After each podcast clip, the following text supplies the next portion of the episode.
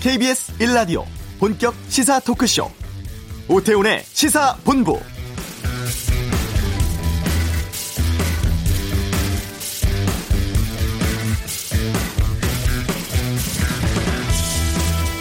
주 52시간제 시행에 따른 임금 인상 문제를 놓고 줄다리기 이어가고 있는 전국 버스 노조가 오늘 지역별로 마지막 쟁의 조정 회의를 열면서 최종 담판 벌이고 있습니다.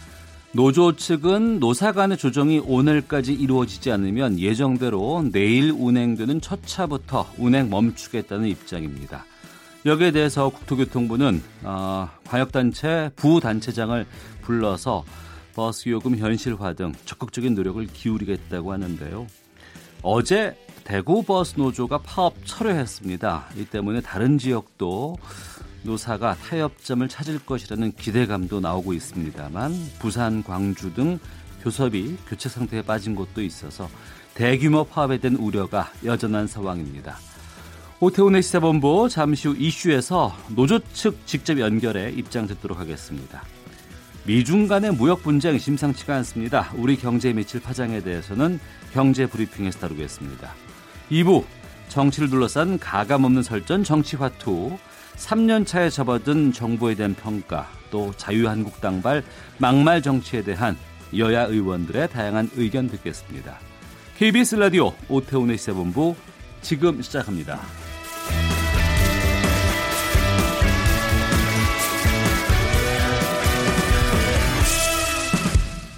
네, 이 시각 가장 핫하고 중요한 뉴스를 정리하는 방금 뉴스 KBS 보도국의 김기화 기자와 함께합니다. 어서 오세요. 안녕하세요. 예. 아, 버스 노조 예고한 총파업 네. 오늘 자정부터가 되지 않을까 싶은데 지금 막판 협상은 계속 되고 있잖아요. 네, 계속 하고 있는데 아까 뭐 노조 측 입장 이따 들어보신다고 하셨는데 네. 일단 정리 정리를 한번 해볼게요. 일단 지금까지는 뭐 협상이 뭐 확실히 되고 있다 이런 곳은 아직 없는 것 같습니다. 원래 이 버스 파업을 하기로 한 데가 서울, 경기, 부산, 울산, 광주, 전남, 세종, 청주 10곳이었는데 네. 대구 같은 경우에는 어제 저녁에 합의가 됐어요. 예. 사측이랑 합의가 됐고 그래서 파업을 철회했습니다. 그리고 인천도 파업 찬반 투표를 앞두고 막판에 타결이 됐습니다. 아, 인천 됐어요? 네. 어. 그래서 자치단체마다 좀 입장이 좀 다른 상황인데요. 예. 그래서 지금 이렇게 또 안건이 또 이 지역마다 조금씩 상황이 다르기 때문에 음. 협상이 일괄 타결이 안 되고 특히 더딘 수도권 같은 경우에는 서울에서 경기로 오가는 수도권 광역 같은 것들이 있어서 협상이 쉽지 않다는 그런 얘기도 있더라고요. 그렇습니다. 왜냐하면 이게 요금 문제가 이제 얽혀 있기 때문에 예. 경, 경기에서 타는지 서울에서 타는지 해가지고 또 이게 또 얘기가 또 다르거든요. 음. 그래서 이 경기도 입장에서는 서울이랑 같이 그러면 버스 요금을 같이 올리자 네. 그런 입장이긴 한데 서울은 안 된다. 우리는 요금 인상 못 한다. 이런 음. 입장이기 때문에 이게 안 되는 거예요. 그래서 협상이 아마 좀 길어지지 않겠나 이런 네. 얘기가 나오고 있어요. 예. 만약에 아까 말씀하신 대로 오늘 자정까지 만약에 합의가 안 되면 음. 예고한 대로 내일 새벽 첫 차부터 버스가 안 다닙니다. 예. 정부도 지금 대책 마련 위해서 고심 중인 것 같은데 뭐 나온 게 있어요?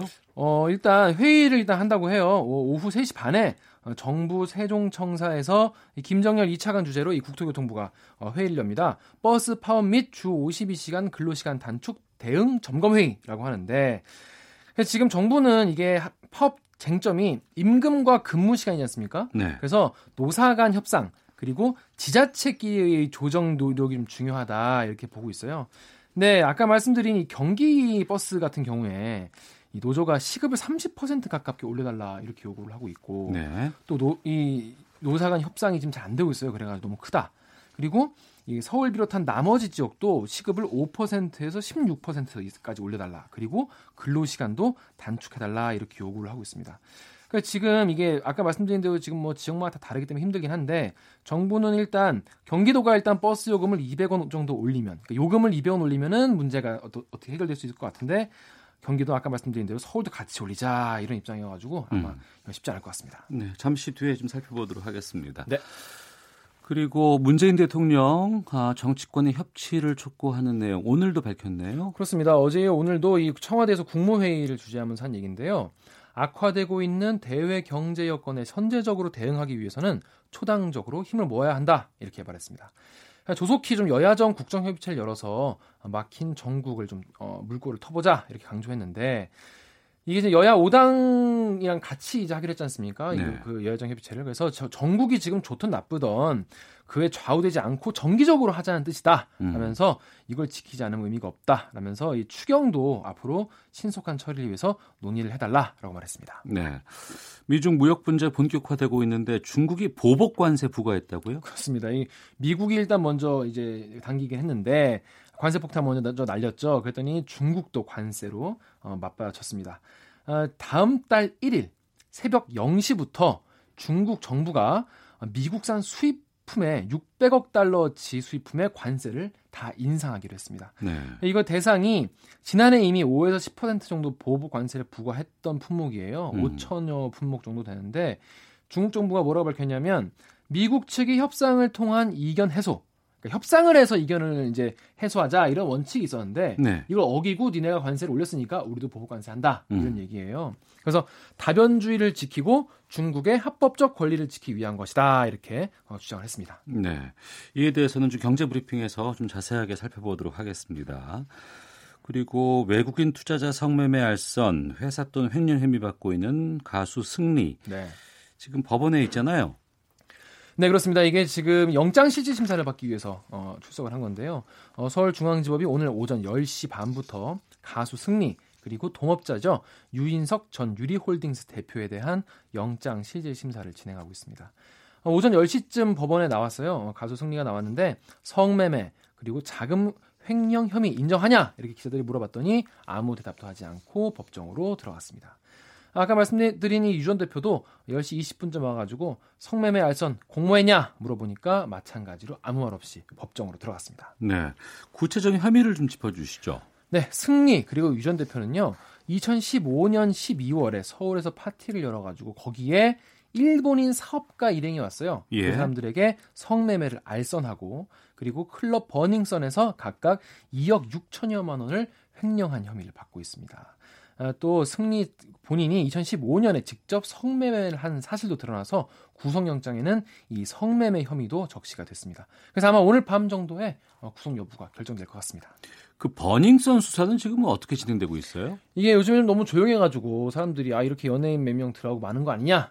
경찰 유착 어떻게 어떻게 되고 있냐? 이런 거에 굉장히 관심이 많으신데요. 네. 그래서 어제 이 원경환 서울지방 어, 서울지방 경찰청장이 기자간담회를 열었습니다. 그래서 유흥업계와 경찰의 유착 의혹 그리고 김상교 씨 폭행 사건 이거를 어, 이번 주 안에 수사를 마무리하겠다 이렇게 밝혔습니다. 경찰은 이 유착 의혹의 핵심 인물인 윤모 총경에 대한 어, 추가 압수수색 자료 요거를 분석이 끝나는 대로 어, 수사 결과를 발표하고 사건을 송치한다고 하니까 뭐 이번 주 안에 어, 내용이 윤곽이 드러날 것 같습니다. 네. 경찰 비위 관련 소식 하나 더 있죠. 네, 그렇습니다. 지난 2014년 일입니다. 어, 뭐, 어, 많은 분들이 알고 계시겠지만 노조 탄압에 반발해서 스스로 목숨을 끊었던 삼성전자 서비스 노조원 고 염호석 씨의 장례에 네. 경찰, 그것도 정보 경찰들이 부당하게 개입했다. 이런 이런 내용이 사실로 확인된 것으로 어, 경찰 조사 결과 발표가 됐습니다. 이게 지금 어, 진행 중인 경찰청에 있는 인권 침해 사건 진상 조사위원회 여기 발표인데요. 그 당시에 본청, 지방청, 경찰서 단위의 정보관들이 이 장례 절차에 적극적으로 개입을 했습니다. 서로 정보도 주고받고 그래서 사측에도 알리고 이건 이런 것들이 정당한 정보 활동으로 보기 어렵다 이런 판단이 나온 겁니다. 어, 그 과정에서 보, 고인은 이 노조장을 원했어요. 이 본인의 투쟁 의지를 계속 이어가기 위해서. 그런데 사측이 원했던 가족장으로 이걸 장례를 변경하는 것까지 경찰이 주도했다는 것이 드러났습니다. 그래서 이 진상조사 조사위는 이번에 경찰이 이 부당행위 이번에 밝혀진 이 부당행위에 대해서 유감을 표명하고 장례의식과 이 화장 과정에서 염 씨의 어머니의 화장장 진입을 또 방해한 사실 이거에 대해서 사과할 것을 권고했습니다. 알겠습니다. 이 소식까지 듣겠습니다. 방금 뉴스 KBS 보도국 김기화 기자였습니다. 수고했습니다. 고맙습니다. 자, 이어서 이 시각 교통 상황 살펴보겠습니다. 교통정보센터의 윤여은 리포터입니다. 네, 고속도로 곳곳에 작업과 돌발 상황이 자리 잡고 있습니다. 먼저 고창 담양 고속도로 고창 쪽입니다. 사, 장성 사터너 1차로에서 사고를 처리하고 있고요. 중부내륙 고속도로 양평 쪽 감곡 부근은 1, 2차로가 작업 때문에 막혀 있는 가운데 막히던 구간에서 화물차 관련 사고까지 발생했습니다. 현재 2차로 막고 처리 작업 중이고요. 일대 2km 구간에서 정체 극심합니다. 반대 창원 쪽은 여주분기점 부근 2, 3차로 막고 작업 작업 중이라 7km 구간에서 정체 극심하니까 운행에 참고하시기 바랍니다. 청주 영덕고속도로 영덕 쪽 화서 부근에서 작업 중이라 구병산 하이피스 나들목부터 5km 구간 지나기 어렵습니다. 서울 외곽 순환고속도로 판교에서 일산 쪽 청계 요금소 2km 정체도 작업 여파고요. 반대 일산에서 판교 쪽은 서운 분기점인데요. 경인선 인천 쪽 진출로 1차로에서 낙하물을 처리하고 있어 주의가 필요해 보입니다. 영동고속도로 강릉 쪽은 서청 분기점에서 월곡 분기점까지 밀리고 서안산 부근 2차로에는 장애물이 떨어져 있으니까 차로 변경에 유의하셔야겠습니다. KBS 교통정보센터였습니다.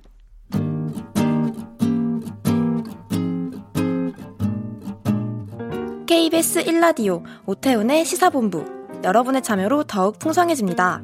방송에 참여하고 싶으신 분은 문자 9730번으로 의견 보내주세요. 애플리케이션 콩과 my K는 무료입니다. 많은 참여 부탁드려요. 네, 내일 전국적인 버스 파업 예고돼 있는 상황입니다. 어, 버스 파업 해결하기 위해서 정부는 지금 지원 방안 내놓았다고 하고 또 여러 가지 회의들 지금 진행 중에 있습니다. 어제 또 홍남기 경제부총리가 한국노총 그리고 자동차 노조연맹 관계자와 직접 만나서 이야기를 나눴다고 하는데 그 자리에 함께했던 한국노총 김주영 위원장 연결해서 말씀 나눠보겠습니다. 나와 계시죠? 네, 안녕하세요. 김주영입니다. 예. 먼저 이번 버스 파업의 당사자라고 할 수 있는 곳이 전국 자동차 노동조합 연맹이고 그리고 네. 김주영 위원장이 계시는 그 한국노총 산하단체인 거죠? 예, 맞습니다. 한국노총 산하조직입니다. 어. 그러면 이 전국 자동차 노동조합 연맹이 요구하는 지금 이 버스 파업 관련된 사항을 먼저 좀 정리를 좀 해주시죠. 예, 간단하게 좀 말씀드리면은 노선버스는 시민의 발로서 공공성이 있는 만큼 중앙정부와 지방정부의 지원이 필요하다는 겁니다. 네. 또더 나아가서는 중공영제 도입이 필요하다는 건데요. 특히 버스 노동자들은 시민의 생명과 안전을 책임지는데 장시간 가로로 인한 대형 교통사고에 그동안 쭉 노출되어 있었습니다. 특히 사고도 대형 사고도 있었었고요. 예. 그래서 이를 예방하기 위해서 노동시간 단축이 필요하다는데 예, 공감대가 형성이 돼서 작년에 국회에서 이제 노선버스가 특례에서 제외됐었죠. 네. 그래서 이제 올해 7월부터 300인 이상 사업장에서 아, 주 최대 52시간제가 이제 도입되게 돼 있습니다. 예. 이에 대한 아, 임금 보전 방안이라든지 아, 노동자 추가 채용에 대한 음. 비용 발생에 대해서 중앙 정부가 지원을 해야 된다는 것이 우리 노동조합의 요구입니다. 예. 아, 지금 버스 파업이 각 지역별로 이제 이게 이루어지는 것으로 지금 알고 있습니다. 또 예, 지역마다 교섭을 지역별로 하고 있죠. 예, 예 교섭을 예. 지역별로 하고 있고 또 지역마다 뭐 임금 인상 안이라든가 이런 부분들이 좀 다른 것 같은데 예. 어제 대구는 지금 파업을 철회했다고 보도가 나왔어요. 예, 뭐 어제 대구는 음, 협상이 완료가 된 걸로 그렇게 알고 있습니다. 예. 그러면 그 타결 여부에 따라서 지역별로 파업에 돌입하는 곳과 그렇지 않은 곳이 나눠질 수도 있는 건가요? 지금 상황에선? 아, 아무래도 지금 뭐 서울과 경기도 같은 대도시는 지금 막판에 조정 회의를 지금 음, 기다리고 있고요. 예. 어, 그리고 지자체별로 협상이 진행되기 때문에 음. 그럴 가능성도 있다고 어, 봅니다. 네. 정부에서 내놓은 안을 보면은요, 그 네. 직접 보조금보다는 간접 지원 쪽으로 가는 것 같습니다.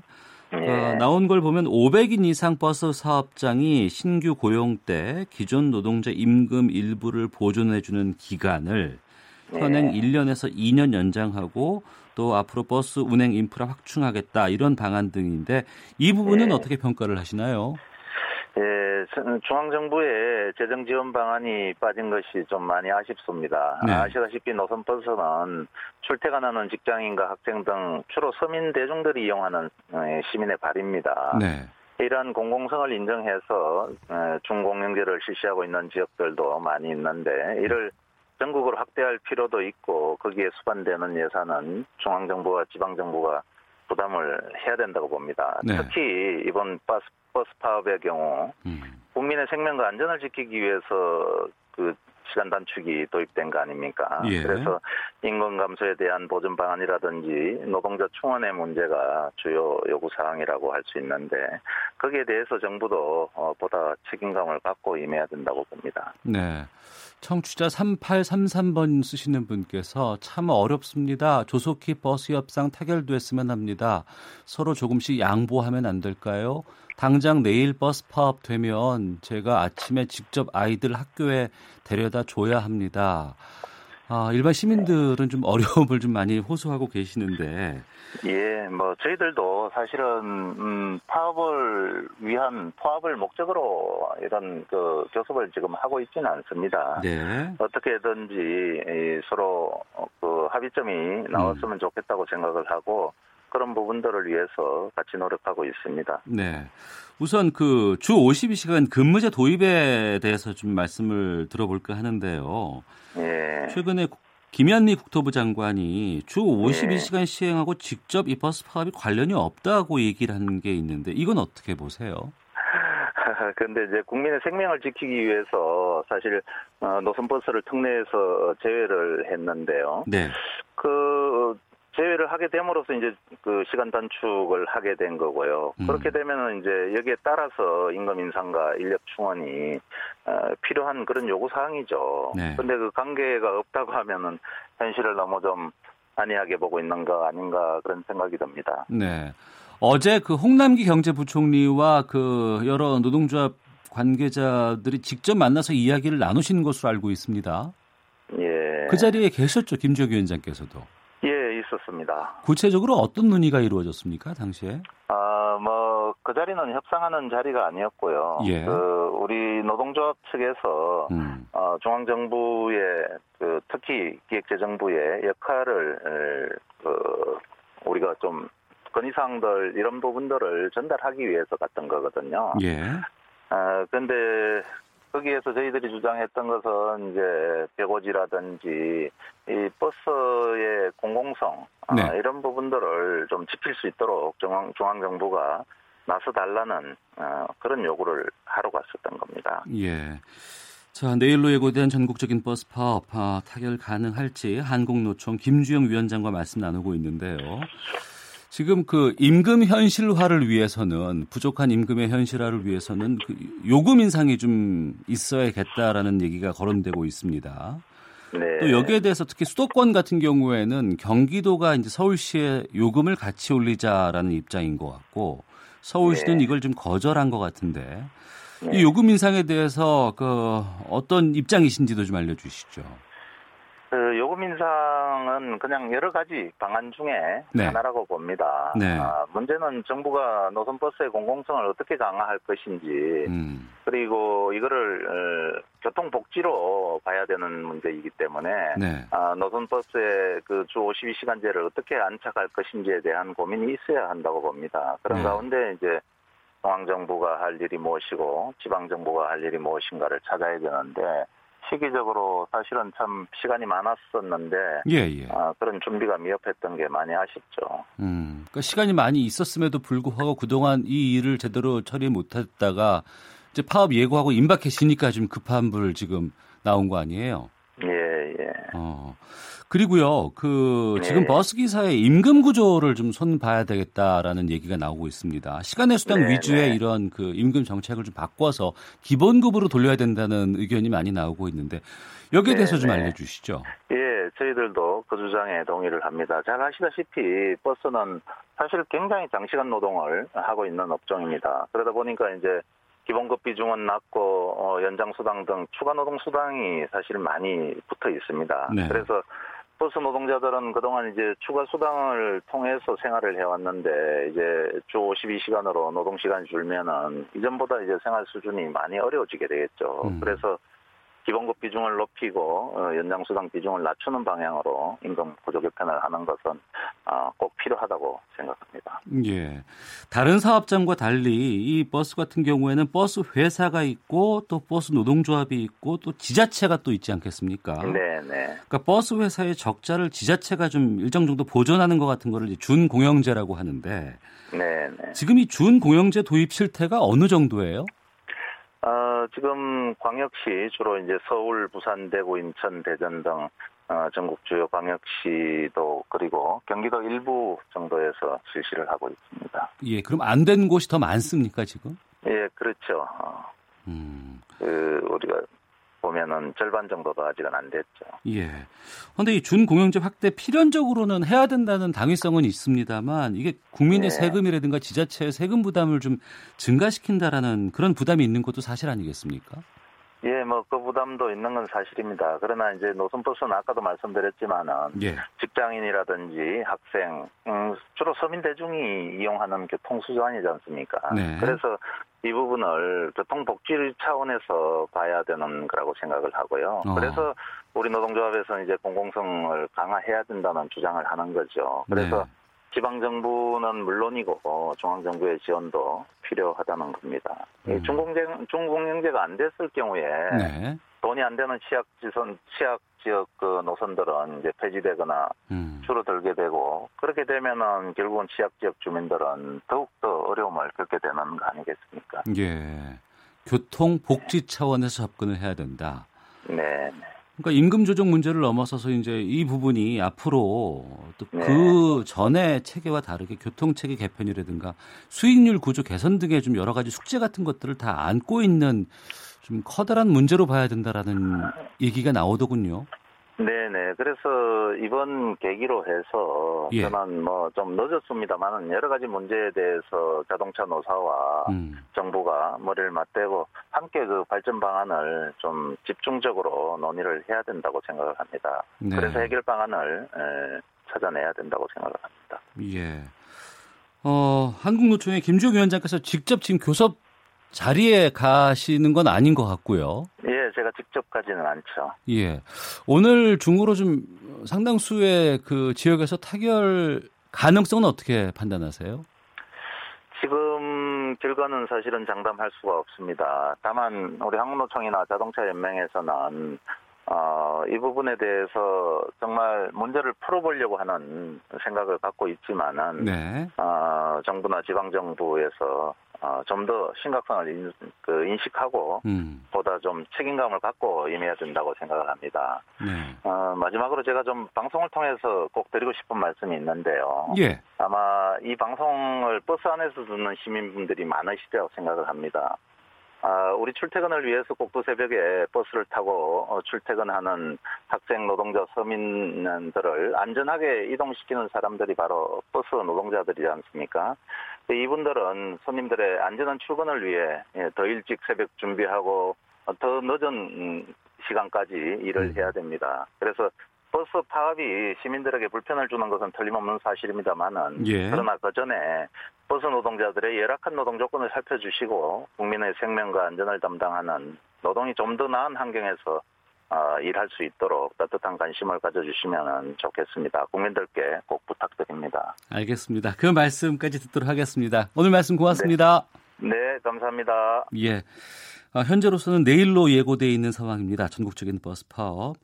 아직 좀 시간은 남아 있고 여지도 있습니다. 극적 타결이 가능할지 어, 살펴봤는데요. 한국노총의 김주영 위원장이었습니다.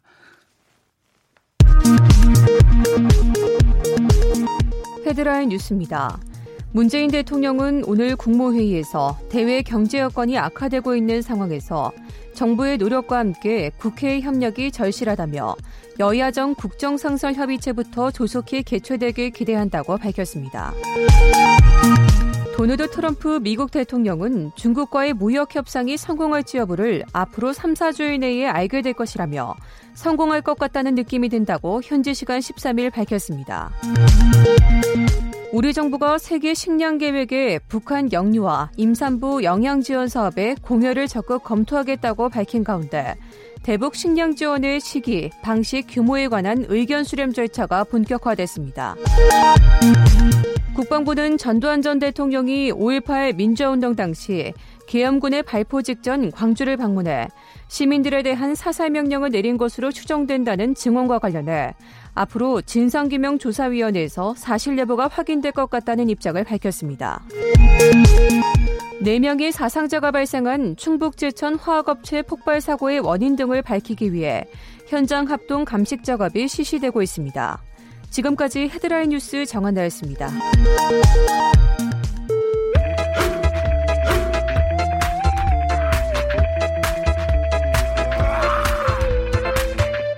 오태우래 시사 본부. 네, 12시 45분 지나고 있습니다. 지난주에 미국과 중국 간의 무역 협상이 있었습니다만 소득 없이 끝났습니다. 세계 경제 불확실성 커진 상황이고 이것이 우리 경제에 미칠 파장, 영향에 대해서 많은 분들께서 궁금해하고 걱정해 하고 계십니다.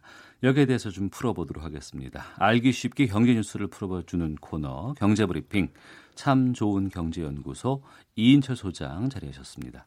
어서 오세요. 네, 안녕하세요. 예.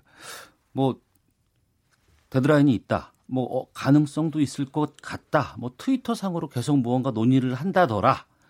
이런 얘기 나왔는데 미중 간의 고위급 회담 또 결렬됐어요. 그렇습니다. 이달 초만 하더라도 이 1년 넘게 지속된 이 미중 무역 협상 8부 능선은 넘었다. 네. 그래서 한 지난 주말이었죠. 미국 워싱턴에서 9일과 10일 1박 2일 일정이었거든요. 예. 이 고위급 협상에서는 최종 이제 합의 가능성이 굉장히 높다라는 음. 관측이 우세했습니다. 네. 그런데 이 트럼프 대통령의 트윗이 협상 전부터 요란하게 움직입니다. 네. 이 하루 전, 협상 하루 전 8일이었죠. 그때 트럼프 대통령은 뭐라고 얘기하느냐. 이 중국의 약속을 깨서 음. 미중 무역 협상이 틀어졌다. 네. 이 한마디에 글로벌 금융 시장이 그야말로 요동을 칩니다. 트위터 문장 하나에. 문장 하나에 당시 목요일이었거든요. 예. 그래서 글로벌 목요일 이제 검은 목요일 등장을 합니다. 그러더니 실제로 1박 2일간 성과 없이 끝나면서 그 무역 협상을 진행한과 동시에 또 어떤 그 경고의 메시지를 보내느냐? 네. 아, 10일 0시 1분부터 2천억 달러의 중국산 제품에 대해서 관세를 올리겠다.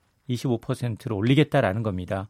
그러면서 또 추가로 나머지 3천억 달러에 대해서 9일에 관세 부과도 남아 있다. 음. 이렇게 이제 계속해서 이제 이 압박을 가한 거였습니다. 네. 그럼 이렇게 양측이 좀 속내를 좀 들여다보면 1년 넘게 됐잖아요. 당초 어. 예상은 중국이 훨씬 더 불리하다. 예. 시간이 끌면 끌수록 중국은 경제도 그렇고요. 주식시장도 그렇고 안 좋을 것이다라고 했는데 지금 미국, 중국 아직은 견딜만 하다는 거예요. 어. 1분기 경제 성적표만을 놓고 보면 미국은 3%가 넘었죠. 예. 중국도 6.4예요. 예. 그러면 아, 아직 우리가 이제 이것 때문에 내상을 입을 단계는 아니다라는 거고요. 음. 특히 이제 미국의 핵심 요구가 뭐냐? 대미 무역 축소와 더불어서 중국 경제 구조적인 문제점을 좀 개선하라는 것이었어요.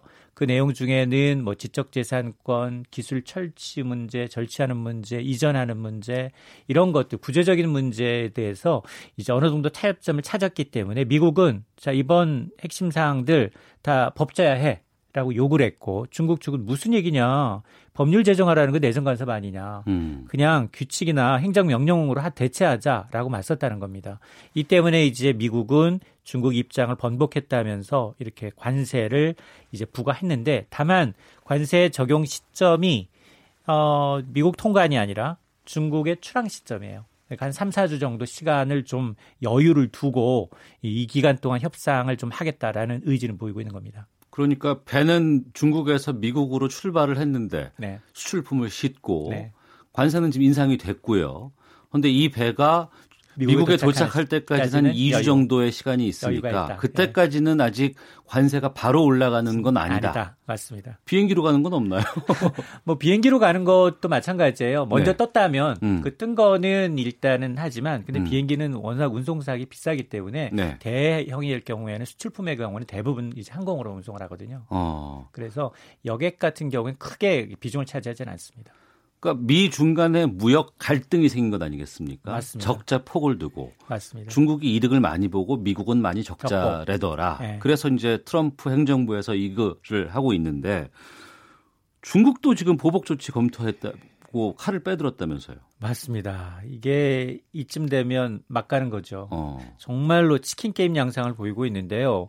미국 조치에 중국이 맞대응을 하다 보니까 이게 무역 전쟁이 점점 확장 양상으로 치닫는 게 아니냐라는 우려가 나오는데 네. 중국이 어제였어요. 음. 어제 중국은 6월 1일부터 600억 달러의 미국산 수입 제품에 대해서 적게는 10% 많게는 25%의 보복 관세를 부과하겠다라는 겁니다. 네. 자, 이는 앞서 지난 10일에 이제 미국의 이 관세 조치에 대한 어떤 보복 성격이 짙고요. 그리고 특히 트럼프 대통령이 뭐라고 트윗을 했냐야 중국 정부에게 보복하지 말아라. 라고 경고한 지 3시간 만에 전격적으로 중국이 이 보복 관세 조치를 내놓습니다. 그러다 보니까 트럼프 대통령 그래 우리는 아직도 남아 있어. 왜냐하면 수입 수출 물량이 절반 이하예요. 네. 미국 수출품은 중국에 거의 절반 가까이 들어가지만 한 5천억 달러가 넘기 때문에 음. 중국산 수입품에 대한 관세를 부과하게 되면 나머지 3천억 달러 상당의 중국 제품에 대해서 13일이죠. 현지 시간으로 관세를 부과하겠다라고 이제 얘기를 하고 있는데 네. 이 역시 물론 이제 어느 정도 이제 시점을 두고 반영할 것으로 보여서 막판에 좀 이 양국 모두가 적용, 적용 시점을 한 보름 정도 여유를 됐기 때문에 물밑 이제 협상 가능성은 극적인 타결 가능성은 남아 있습니다. 네.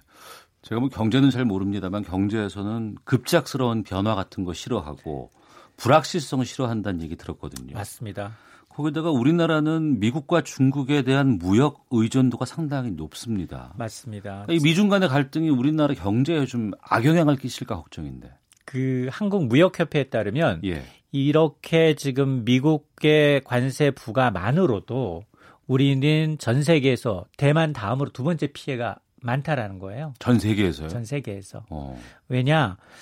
어, 일단 그 한국의 수출은 이번 미국의 이 중국 제품에 대한 관세율 인상으로 인해서 0.14% 8억 한 7천만 달러, 우리 돈으로 하면 1조 원 정도 줄어들 수 있는데 네. 왜냐?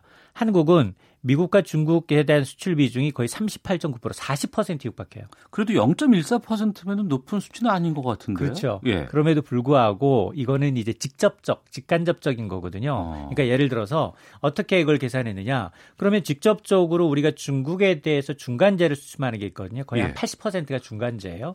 그러다 보니까 우리 수출의 0.1%가 이렇게 줄어들고 그다음 이 미국이 중국에 대한 관세 부과로 인해서 세계 경제가 위축될 수 있잖아요. 네. 그럼 우리도 세계 경제 수출하는 품목이 있잖아요. 음. 그게 0.4 0.04% 포인트예요. 예. 그런데 지금 보면 자본 시장도 지금 불안하죠. 기업들 이것 때문에 투자 안 하죠. 그리고 유가는 좀 떨어지고 있죠. 이런 여러 가지 직간접적인 파급 효과를 감안하게 되면 음. 실질적으로 수출 감소폭은 0.14%보다도 더 클 수 있다라는 겁니다. 예. 그러니까 직간접적인 수출이 1조 원이고 어. 나머지 플러스 알파는 계산을 안 한 겁니다. 예. 지금 금융시장도 지금 상당히 좀 불안한 상황. 환율이 상당히 지금 뛰고 있어요. 맞습니다. 오늘 새벽에 다우 지수가 617포인트 빠졌어요. 어, 다우 지수는 미국의 증시가 미국에. 빠지고. 네. 예. 왜냐? 이게 미국이 중국에 대해 관세를 부과했는데 또 중국이 반격을 하니까 어. 미국 금융시장 화들짝 놀란 거예요. 어. 그러니까 어제 이제 아시아 증시 영향 미치고 또 유럽 증시 영향 미치고 다시 부메랑이 돼서 미국 증시가 강타한 거죠. 네. 그러다 보니까 지금 어제 코스피 지수는 이제 2080선 아래 떨어졌고요. 음. 그리고 코스닥 지수도 710선이 무너졌어요. 외국인들 당연히 투매할 수밖에 없죠. 네. 하루 만에 원달러 환율이 또 10원 넘게 올랐습니다. 이러다 보니까 어제 종가는 1187원 50전이에요. 지난주에 1170원 얘기했는데 지금 올랐네요. 또 맞습니다. 10원이. 이게 연초에 1119원대였거든요. 예, 예. 그러다 보니까 지금 2년 4개월 만에 최고치예요. 이게 어. 이런 속도로라면 이게 달러당 1,200원 일주일 내내 찍을 수 있다는 얘기거든요. 예. 이렇게 앞서 얘기를 하셨습니다만 가장 불안한 게 뭐냐? 이렇게 외환시장, 주식시장이 변동성이 큰 거예요. 음. 그러다 보면 외국인들은 우리나라에 투자하는 이유는 두 가지예요. 기업들의 실적이 좋은가? 아니면 이제 환율. 네. 환율이 얼마나 이제 안정된가를 보는데 기업 실적, 주식 투자에서 이득을 받는데 이렇게 원화 가치가 떨어져 버리게 되면 달러로 환전해 갈 수 있는 몫이 줄어듭니다. 음. 환차 손이 발생하게 되거든요. 네. 그러다 보니까 지금 셀코리아에 나서고 있는 겁니다. 어, 그럼 이런 상황에서 우리 정부가 뭐 어떤 대비책 을 가져야 되는 것인지 그리고 해법은 있는 걸, 걸까라는 궁금증이 있거든요. 둘 다 그다지 크게 기대할 만한 해법은 없습니다. 그 외부적인 요인이 워낙 크기 때문에. 맞습니다. 근데 지난 주말부터 예. 거의 매일 정부가 금융시장 점검회를 하고 있어요. 어. 여기 금융시장 정부 회의에 들어가는 사람들만 보면 기재부, 산자부, 금융위, 한국은행, 금감원, 국제금융센터 다 참석합니다. 예. 어제도 있었어요. 음. 여기서 나오는 얘기는 똑같습니다. 실제 이번 이제 향후 미중 협상이 진행 사항을 예의주시하면서 국내 실물 경제와 금융시장에 미치는 파급 효과를 최소화하기 위해서 선제적으로 대응해 나가겠다. 근데 선제적으로 대응할 게 딱히 방법이 없어요. 어. 우리가 뭐 외환시장 불안하다고 외환시장에 직접 개입할 수도 없고요. 그렇죠. 주식시장도 마찬가지입니다. 예. 그러다 보니까 지금 이렇게 변동성이 과도하게 확대되고 그리고 원화 가치 주식시장 하락은 우리가 전 글로벌 금융시장에서 가장 커요 낙폭이 또 음. 그리고 많이 못 올랐잖아요. 그러다 보니까 실제로 이제 이렇게 변동성이 커지는데도 불구하고 정부는 미국 눈치를 봐야 돼요. 환율 조작국에서 우리가 좀 빠질 그런 단계에 있는데 만에 하나 또 개입을 한다면 또 이게 좀 불안하다라는 겁니다. 다만 이제 변동성이 큰 장세가 이제 장기화될 것인 건 분명하기 때문에 이건 대비해야 합니다. 미국과 중국 간의 이 관세 이게 좀 타결이 되거나 아니면 아예 결정이 되거나 둘 중에 하나라도 했으면 좋을 것 같은데 어떻게 전망하십니까? 이게 사실은 패권 전쟁이에요. 이 얘기하면은 둘 다 물러설 수 없는 전쟁이라는 음. 겁니다. 미국은 야 조금 좀 봐줬더니 좀 많이 컸네? 이 기술 부분, 4차 산업혁명에서도 우리를 뒤따르려고 이런 목적이기 때문에 기술을 제압하고 있고요. 또 중국은 아, 여기서 이제 뒤로 물러선다면 도대체 우리는 더클 수 없다라는 이제 그런 게 맞물려 있기 때문에 아마 양국이 표면적으로 합의를 한다 하더라도 상당 기간 기싸움은 물밑에서 지속될 수밖에 없고요. 예. 이렇게 되면 우리는 장기전에 대비해야 돼요. 음. 일단 미국, 중국 의존도가 너무 높아요. 예. 이거를 빨리 이제 산업 구조를 재편하면서 수출을 좀 다변화하는 거, 동시에 내수 시장을 좀 키워야 되는데 이게 좀 어렵습니다. 예, 알겠습니다. 여기까지 듣겠습니다. 참 좋은 경제연구소 이인철 소장과 함께했습니다. 고맙습니다. 네, 감사합니다. 예. 잠시 후 2부 정치화투 어, 자유한국당 지도부를 향해 작심 비판을 한 청와대 속내 짚어보겠습니다. 하재근의 문화살롱 부르키나 파소를 비롯한 여행 위험 지역에 대해 살펴보겠습니다. 뉴스 들으시고 2부에서 뵙겠습니다.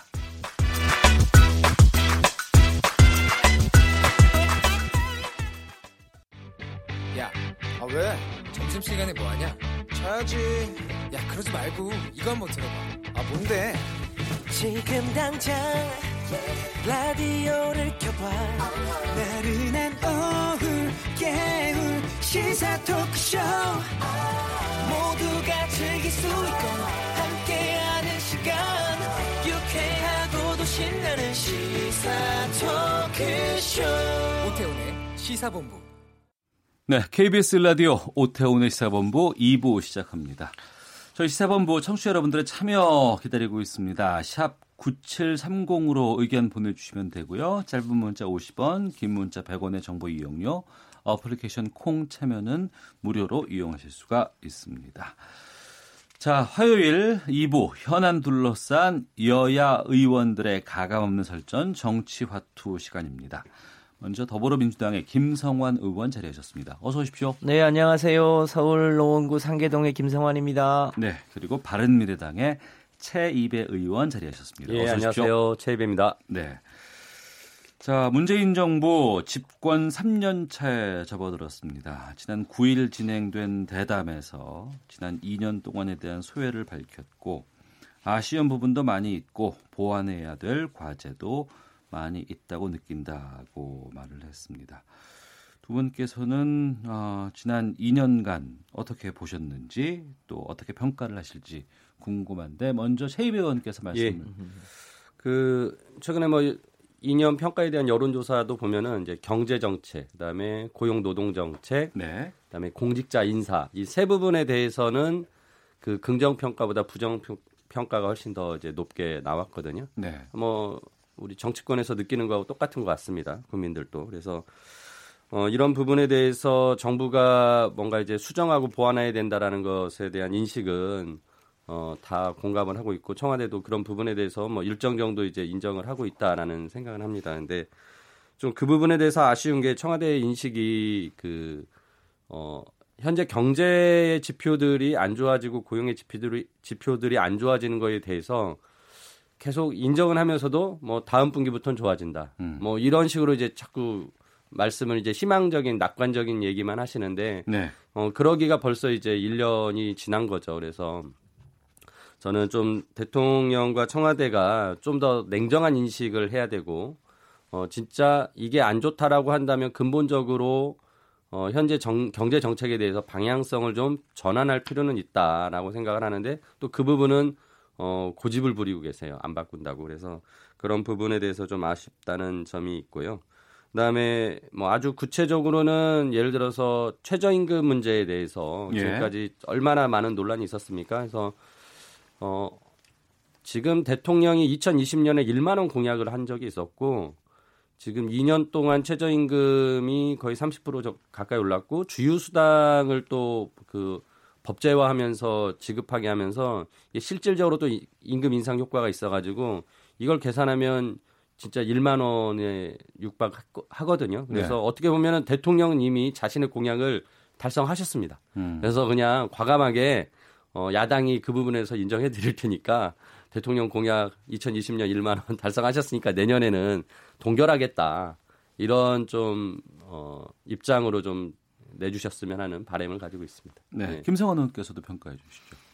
예, 뭐 잘 아시겠습니다만 원래 대통령 선거가 12월인데 5월달에 선거를 치렀잖아요. 네. 그 국정농단 와중에 선거를 치른 거여서 유일하게 인수위도 없이 출범했습니다. 그리고 2년을 굉장히 숨가쁘게 달려왔죠. 뭐 아시겠지만 평창 올림픽이 있었고 그 전에 어 미사일이 막 왔다 갔다 했고 지금도 뭐 약간의 긴장이 없는 건 아닙니다만 이제는 강물이 굽이쳐 흘러도 바다로 간 가능성을 많은 국민들이 보잖아요. 그만큼 한반도 평화가 많이 정착이 됐고 또 아직 다 마무리된 건 아닙니다만 일정하게 적폐 청산도 진행을 했고 또 여러 여러 가지 경제적인 구조적 위험들이 있죠. 네. 특히 이제 그, 그동안 대한민국 경제가 소위 남의 거 베끼는 추격형 경제 시스템이었는데 이제 그게 한계에 다다른 상황이라 음. 일종의 어 이제 first mover로서 그 실제로 경제를 이끌어 나가는 어 형태로 바꿔야 되는데 유감스럽게도 반도체와 조선 일부를 제외하면 아직 우리가 이제 그렇게 가지 못하고 있는 상황이죠. 음. 경제 양극화는 여전히 심각하고 이런 이런 가운데 저는 굉장히 2년간 뭐 100% 잘했다고 생각하진 않지만 굉장히 헌신적으로 노력해온 상황이었다라고 네. 판단합니다.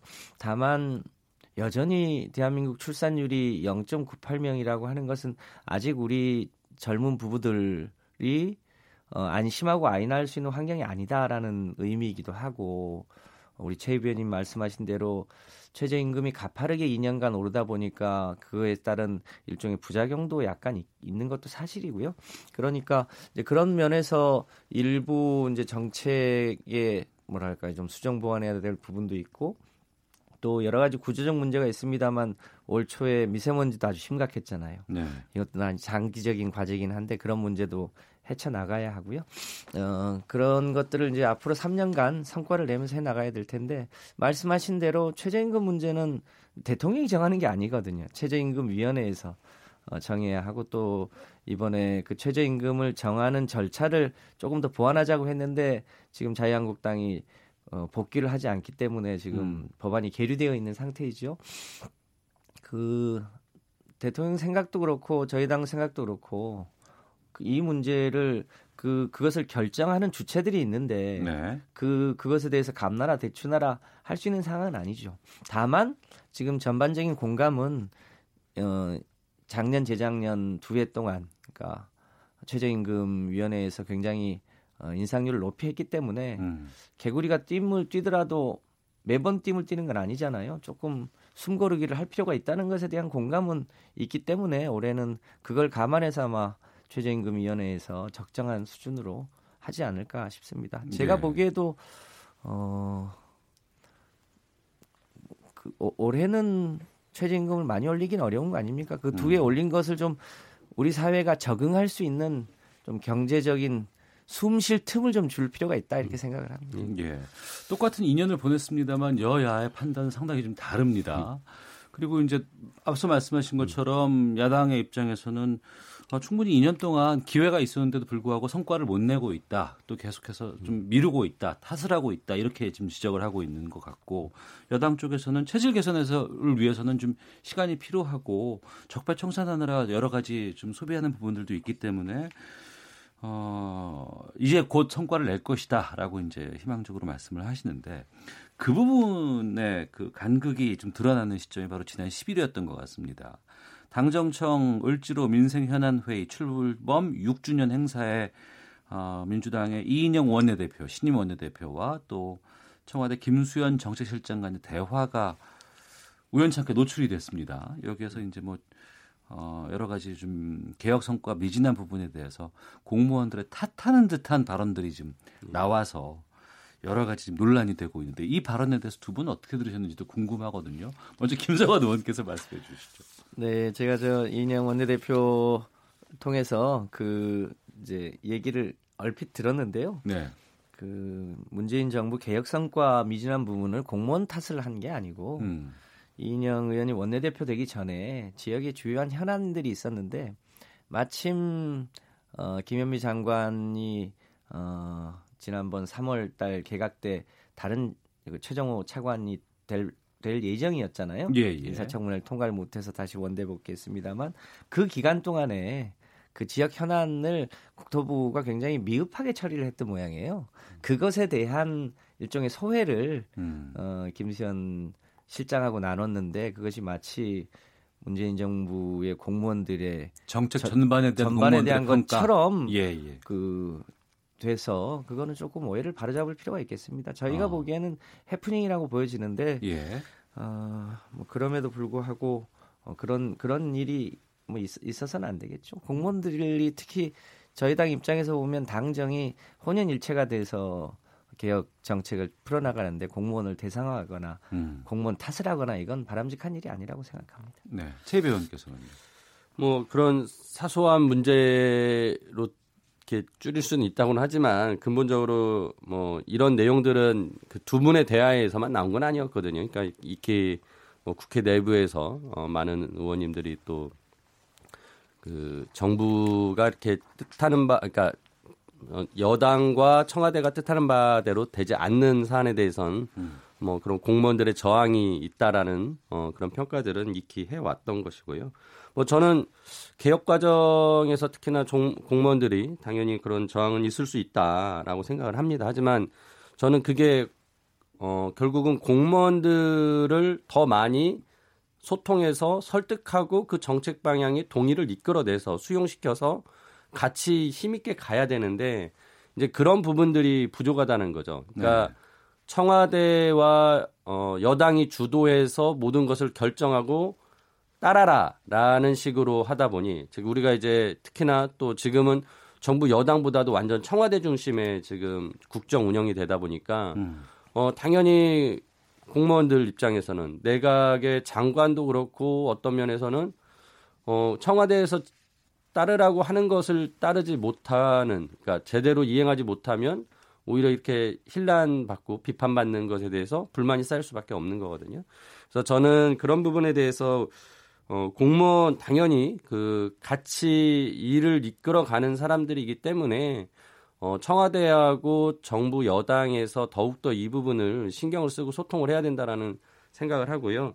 그 부분에 있어서 이제 뭐 공무원들이 당연히 이제 복지부동이거나 뭐 이런 그 원래 이제 그 어떤 한계가 있죠. 네. 뭐 이번 정부뿐만 아니라 어느 정부에서도 있었던 것처럼. 근데 그런 부분에 대해서는 뭐 공직기강을 바로 세우거나 뭔가 이제 그러한 방식으로 또 어, 일할 수 있는 분위기를 만들어주는 노력. 음. 이게 이제 제가 보기에는 청와대하고 여당이 좀 해야 될 역할이다라고 생각을 합니다. 네. 제가 조금 보태면요. 예. 제가 문재인 정부 때 청와대 정책실에 만 5년을 있었잖아요. 음. 대한민국 노무현 정부에서 네, 노무현 정부 예, 예. 때요. 대한민국 공무원들은 굉장히 우수합니다. 음. 어, 그리고 그, 그 시기에 집권한 대통령의 철학이나 혹은 집권당이 무슨 생각을 하는지 어느 방향으로 가야 되는지보다 누구보다 잘 알고 그 일을 음. 합니다. 음. 다만 공무원은 속성상 어, 법규를 해석하고 그 법규 범위 내에서 움직여야 되고요. 대개 당이나 그 시기에 집권한 사람들은 이제 새로운 비전을 제기하기 때문에 그 사이에서 약간의 간극이 있습니다. 그러니까 대체로 공무원은 약간 그 성격상 보수적일 수밖에 없습니다. 음. 그러니까 그 점을 이해하면서 그렇죠. 집권 당이나 집권한 사람들이 그 공무원들을 잘 이끌고 나가야 될 능력을 발휘해야 되는 거죠. 음. 그런 점을 잘 이해하면 저는 큰 네. 문제가 없을 거라고 봅니다. 알겠습니다. 자 그리고 어, 청와대 여야 지도부 회담 추진에 지금 박차를 가고 있는 상황입니다. 뭐 의제 전에 뭐 형식에 있어서 지금 갈등이 지금 시작되고 있는데 김성원 의원께서 이건 좀 확인해 주셔야 될 것 같은데 자유한국당 황교안 대표가 1대1 회담을 계속 고수했고요. 그 이후에 이제 청와대가 역제안의 수정안을 좀 내놓은 거죠. 그렇습니다. 예. 그러니까 5당 대표회담을 하자고 했고 어 원래는 이제 북한의 인도적 지원 문제를 하자고 했고 황교안 예. 대표께서는 어 의제에 관계없이 하자고 했고 어, 그것을 이제 받아들였더니 1대1을 하자 이렇게 음. 되어 있고 기왕의 청와대 입장에서는 다른 당 대표들께 이미 5당 대표 회동을 제안을 이미 해놓은 상태예요. 예.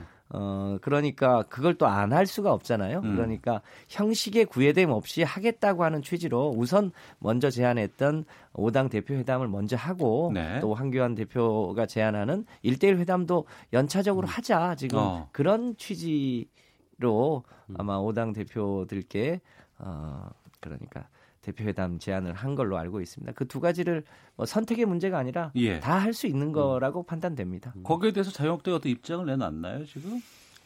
어, 아직 뭐, 아직까지는 그냥 여전히 네. 1대1 회담 얘기만 하고 있는 걸로 압니다. 어, 여기에 대해서 바른미래당의 입장은 어떻게?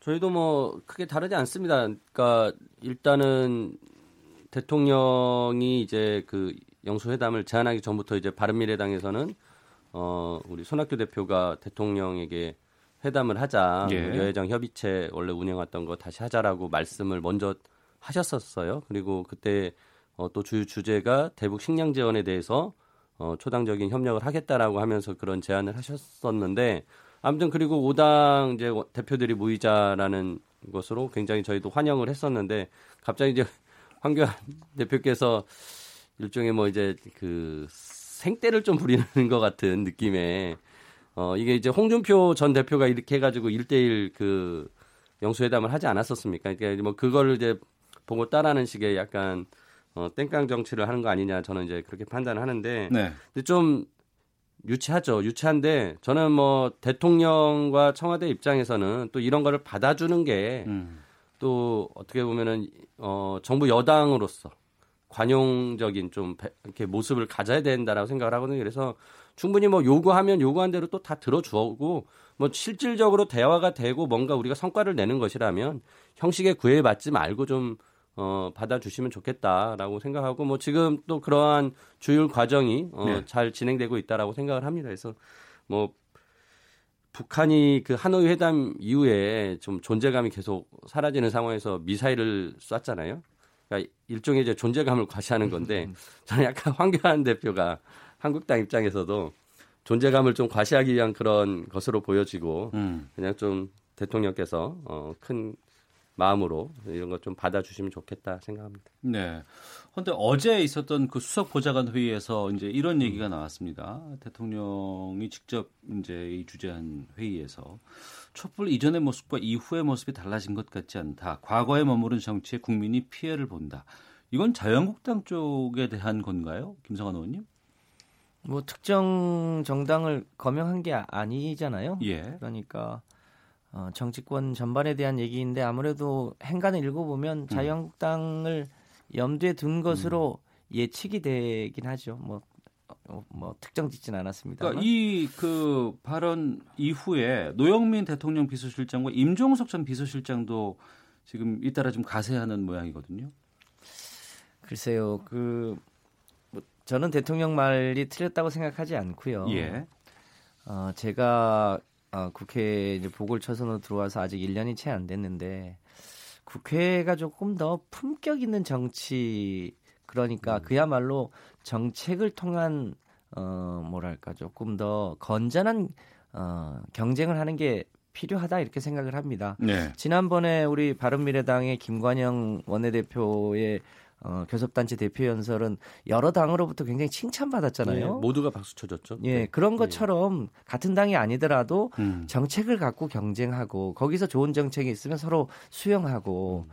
이런 이런 경쟁이 필요한데 지금 굉장히 그 발언이나 그 말의 수위나 그리고 투쟁하는 행태나 아, 이런 이런 게 굉장히 좀 어, 국민들로부터 걱정을 받을 만큼 굉장히 막말 정치가 팽행하고 있어서 아마 네. 그 부분에 대한 대통령의 우려를 어, 국민을 대신해서 전한 거 아닌가 이렇게 생각을 합니다. 그 부분인데요. 그 자유한국당 나경원 원내대표가 문 대통령의 지지층을 지칭하는 일부 예, 예, 예. 좀 비하하는 부적절한 발언을 사용해서 좀 논란이 확대가 되고 있습니다.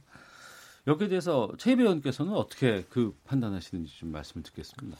일단 좀 그 한국당의 현재 그런 행태에 대해서 뭐 결국은 이게 정치적인 어떤 자신들의 지지층을 집결하기 위한 어떤 노력으로는 보여집니다. 근데 그게 또 일정 정도 효과를 누리고 있고요. 음. 그러다 보니까 더욱더 거기에 집착하는 모습을 보이고 있습니다. 그래서 어 앞서 그 영수회담도 말씀을 드렸지만은 어 한국당의 저런 모습을 보이더라도 근데 또 한국당 없이는 국회가 돌아가지 않습니다. 네. 이게 또 현실이거든요.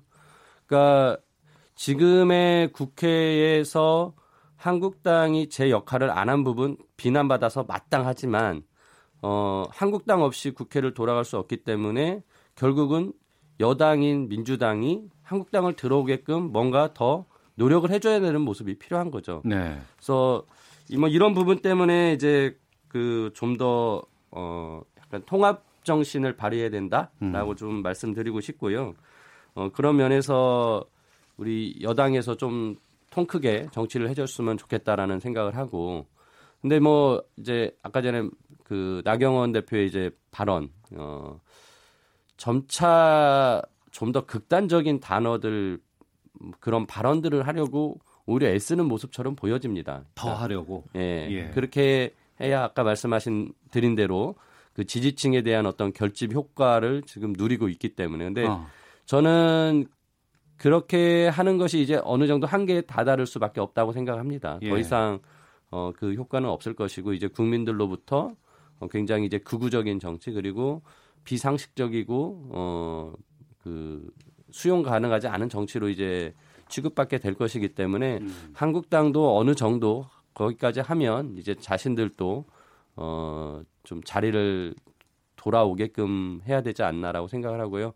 아무튼 이 패스트트랙 전국 이후로 5월 달 정도까지는 국회가 정상화되지 않을 것 같은 좀 예감이 드는데 그런 과정에서 한국당이 실컷 할 만큼 하고 그리고 이제 어 들어올 수 있도록 어 또 여당과 또 이제 바른 미래당이 공간을 좀 마련해 주면 오지 않을까 싶습니다. 그러니까 이런 네. 강성 발언이 유독 자유한국당 쪽에서 좀 많이 나오고 있습니다. 김무성 네. 의원의 뭐 다이너마이트 뭐 발언도 네. 있었고, 좀5.18 둘러싼 망언들도 연달아 좀 논란이 되기도 했고 여기에 대해서 김성원 의원께서 마무리해 주시죠. 예, 어, 일부러야 그랬겠냐 싶기는 합니다만 우려스러운 바는 최근에 나경원 그 제1 야당의 원내대표 입에서 소위 극우 사이트 일베 등에서 어, 주로 사용하는 용어가 그냥 원내대표 입에서 나온 거잖아요.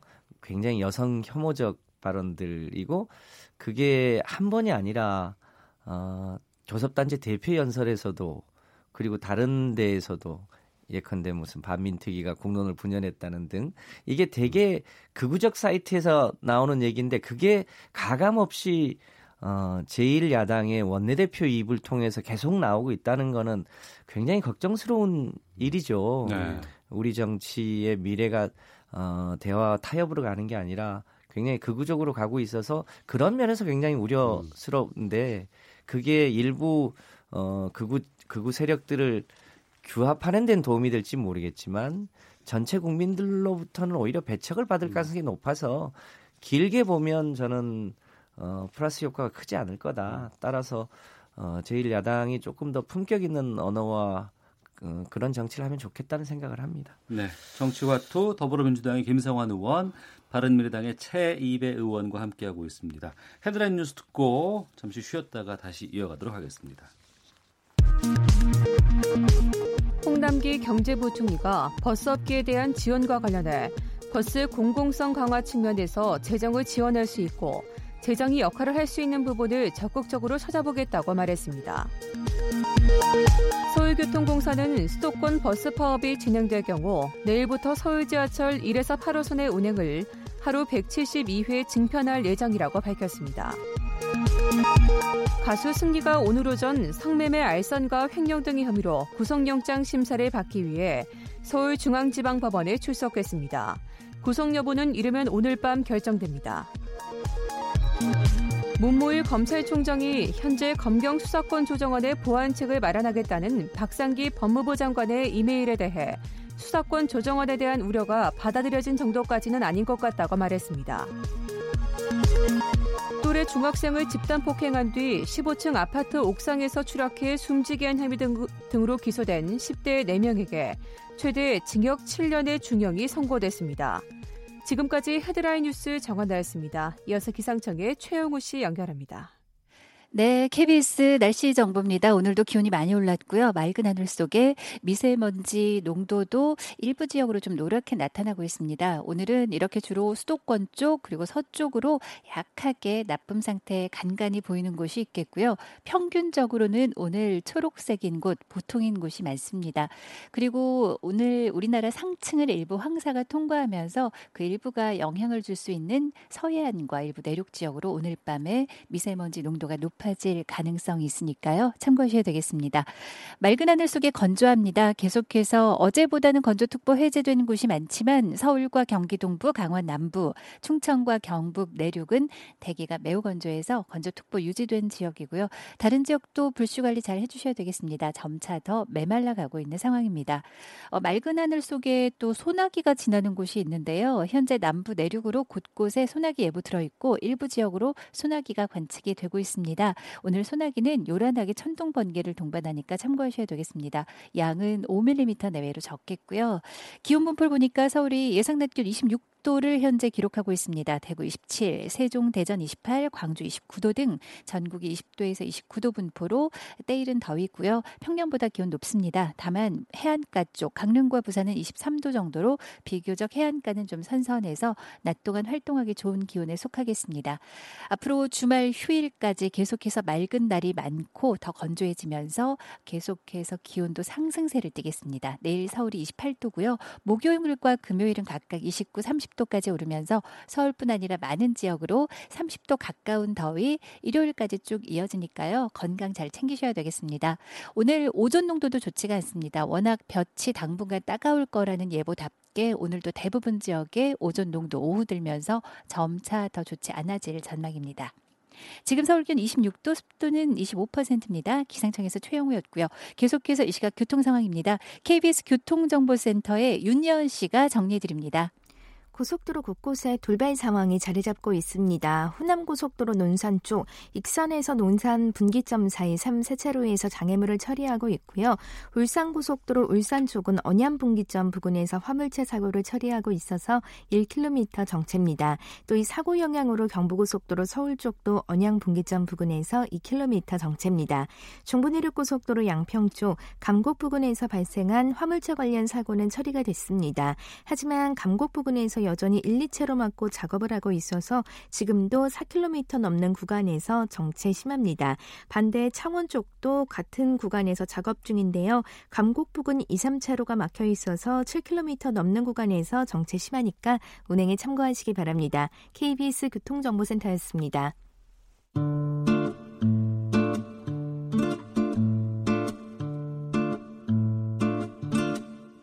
오태훈의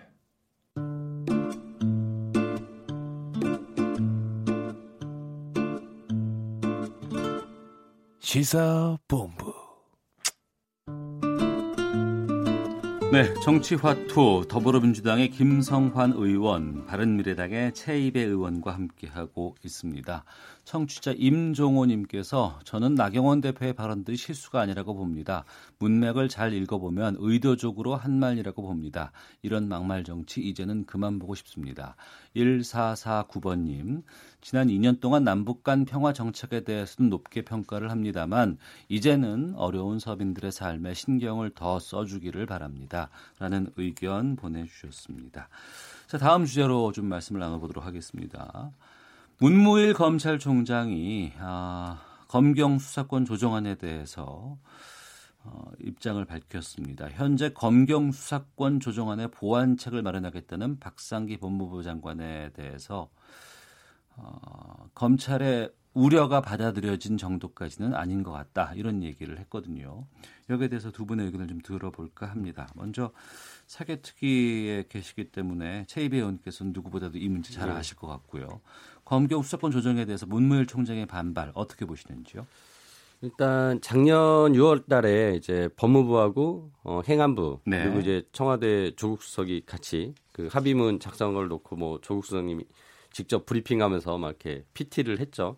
뭐 그것도 이제 비난받기도 했, 비판받기도 했었는데 아무튼 정부 내에서 이미 한번 합의안이 나온 내용을 가지고서 국회에 주었고 국회가 이제 그거를 토대로 어, 법안을 이제 마련을 했던 거거든요. 그 네. 과정에서 뭐 검찰도 경찰도 굉장히 열심히 이제 와서 설명하고 입장들에 대해서 반영시키려고 노력을 했었습니다. 그래서 어, 이번에 문무일 총장이 검찰은 이 법안 만드는 과정에 뭐 전혀 자신들의 의견이 반영되지 않았다. 뭐 특히나 이제 그 법무부에 서 그 합의문 만들 때 그때는 우리가 말할 기회도 없었다 이런 식으로 이제 얘기를 한 부분에 대해서는 어, 그렇게까지 세게 얘기하는 거는 제가 보기에는 어, 좀 너무 호도하는 거다. 어. 지금 합의안도 만들어져 왔었고 국회에서 논의 과정에서 충분히 또 의견을 담았었는데 예. 라는 생각이 들면서 일종의 이제 검찰의 이제 약간 조직적인 반발을 음. 잠재우기 위해서 또 총장으로서 그 정도 발언을 한 건 아닐까라는 네. 한번 생각도 해봤고 아무튼 이제 국민들로부터는 이러한 검찰의 모습은 조, 조직의 이기주의로 비춰지는 모습이기 때문에 바람직하지 않다라고 생각했고요. 근데 이제 검찰이 그렇게 반발하니까 또 경찰이 재반박을 하고 음. 또 청와대 조국 수석이 페이스북에 글을 몇 번 남기면서 오락가락 하셨어요. 이거 보면서 제가 논평을 했는데 콩가루 정부다. 음. 어? 이렇게 한 정부 내에서도 이렇게 말이 계속 서로 다르다고 하니 어떡하나 하는 부처마다 조직마다 너무 예. 다르다 말이. 예. 그래서 이제 뭐 내용을 떠나서 이런 행태는 좀 반성할 필요가 있겠고요. 아무튼 패스트트랙에 올라온 법은 통과된 게 아니고 앞으로 이제 논의를 할 수 있습니다. 그래서 그 논의 과정에서 충분히 또 검찰이 경찰이 자신들의 의견을 또 담을 수 있습니다. 그래서 어 지금 어제 박상기 장관이 그 검, 검찰들 검사장에게 이메일을 보냈더라고요. 그래서 예, 예. 뭐 직접 수사에 대해서 굉장히 그 제한적으로 한 것을 좀 더 넓히겠다. 그리고 그 경찰이 수사한 내용을 이제 검찰이 옛날에는 수사 지휘권을 가지고서 다 했는데 그걸 없앴기 때문에 보완 수사를 요구할 수 있는데 그 부분도 어 좀 더 확대해서 검찰이 좀 더 그 관여할 수 있도록 하겠다. 그다음에 경찰이 1차 수사 종결에 대한 것도 어, 경찰에 좀 판단이 들어갈 수 있게 하겠다. 뭐 이런 등등의 내용을 이제 말씀을 하셨어요. 근데 이거 다 이미 국회에서 논의했던 얘기입니다. 예. 그러니까 그러면서 나름 여야 간의 예. 사개특위에서 그 합의안을 만들어낸 것인데 아무튼 뭐 지금 상황에서 계속 이런 부분들이 좀 더 논의되자고 하니 뭐 국회에서는 논의를 못할 바 없고요. 음. 어 당연히 남은 기간 동안에 어 검찰 경찰과 또 더 계속 논의해 가면서 법안의 완성도를 높이는 작업을 국회에서 할 겁니다. 예, 검찰의 이런 반발에 대해서 김성환 의원께서도 말씀해 주시죠. 예. 담배를 많이 피는 사람이 갑자기 담배를 끊으면 금단 네. 현상 같은 게 있는 거잖아요. 오죠. 대한민국은 검찰 공화국이라고 할 만큼 그동안 검찰의 권한이 굉장히 셌습니다. 기소를 독점하고 수사지휘권을 가지고 있어서 어, 검찰과 경찰의 관계도 사실상 상하 어, 명령과 복종 관계 있다시피 했죠. 그것을 소위 수평적 관계로 전환하는 과정에서 일종의 어, 금단 현상이 있는 거고 그, 그 금단 현상의 검찰의 분위기가 이제 문무일 총장을 통해서 어, 드러나고 있다 이렇게 음. 보여집니다. 우리 최 위원님 말씀하신 대로 그 지금 제안하고 있는 여러 가지 문제는 이미 이미 국회 차원에서 어, 상당히 논의됐던 내용들이기 때문에 저는 어, 검찰의 권한이 또 너무 일방적으로 경찰로 옮겨지면서 또 다른 폐해가 있을 수도 있기 때문에 그런 문제까지 잘 어, 국회에서 보완하면 이 검경 수사권 조정은 처음 가보는 길이기 때문에 약간 어, 걱정은 됩니다만 어, 그럼에도 불구하고 우리 사회가 가야 될 어, 방향이기 때문에 약간의 어, 혼란과 어려움이 있더라도 반드시 가야 하고 또 어, 잘 갈 수 있을 거다 이렇게 생각을 합니다. 네. 당내 문제들 좀 짚어보고 마무리하도록 하겠습니다. 최 배우님께서 아마 여기서 답을 좀 주시려야 될 것 같은데 바른미래당 원내대표 오늘 선출하는 거 아닙니까? 아, 내일입니다. 내일이에요? 내일 10시 의원총회 있고요. 예. 한 11시 정도면 결과가 나오지 않을까 싶습니다. 어, 어제 민주평화당의 유성엽 원내대표가 예. 선출이 됐고 바른미래당은 내일이라고 내일. 하셨는데 지금 그 어, 후보로 국민의당 출신의 김성식 의원 삼선이시고 아니요 재선 재선 재선 아, 예. 바른정당 출신의 오신환 의원 이렇게 예. 경쟁 예. 구도잖아요. 네. 어떻게 전망하세요? 어 보통 이게 그 원내 선거가 가장 어렵습니다 예측하기가 예. 왜냐하면은 이제 의원님들의 그 속마음을 잘 이제 비춰 내보이지 않으시고 음.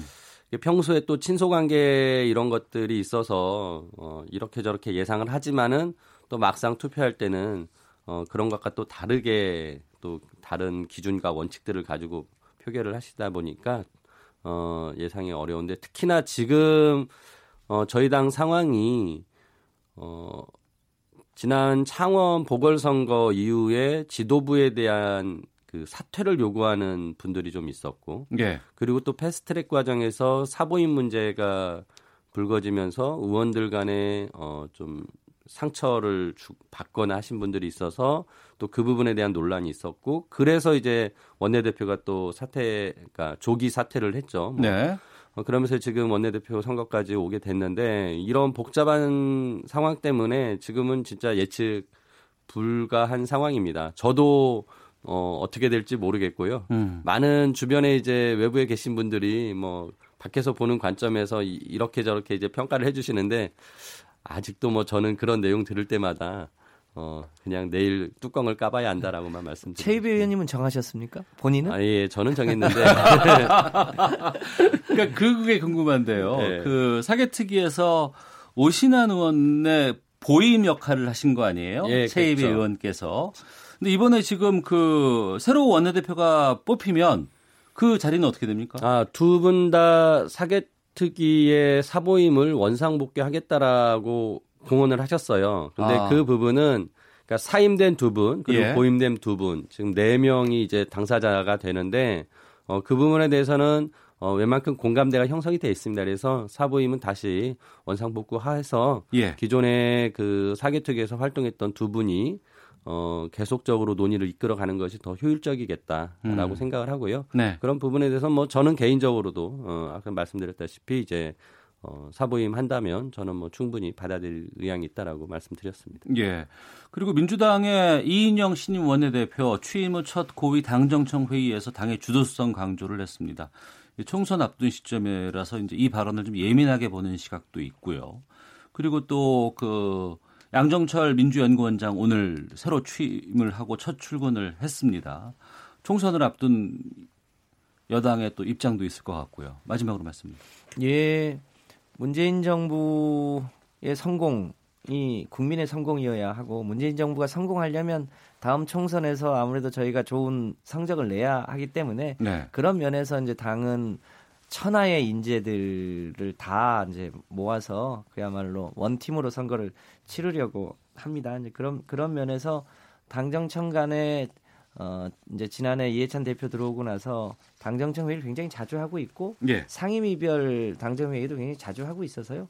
그 시스템을 조금 더 어 강화하겠다 그런 취지이고요. 뭐 그그 그 이상으로 뭐 달라질 무엇이 있는 건 아닌데 어쨌든 총선이 임박해 있기 때문에 조금 더 긴장해서 국민들 마음속에 더 들어가서 열심히 하겠다고 하는 취지의 말로 이해해 주시면 될 것 같습니다. 양정철 민주연구원장은 월급을 안 받겠다고 하셨다면서요?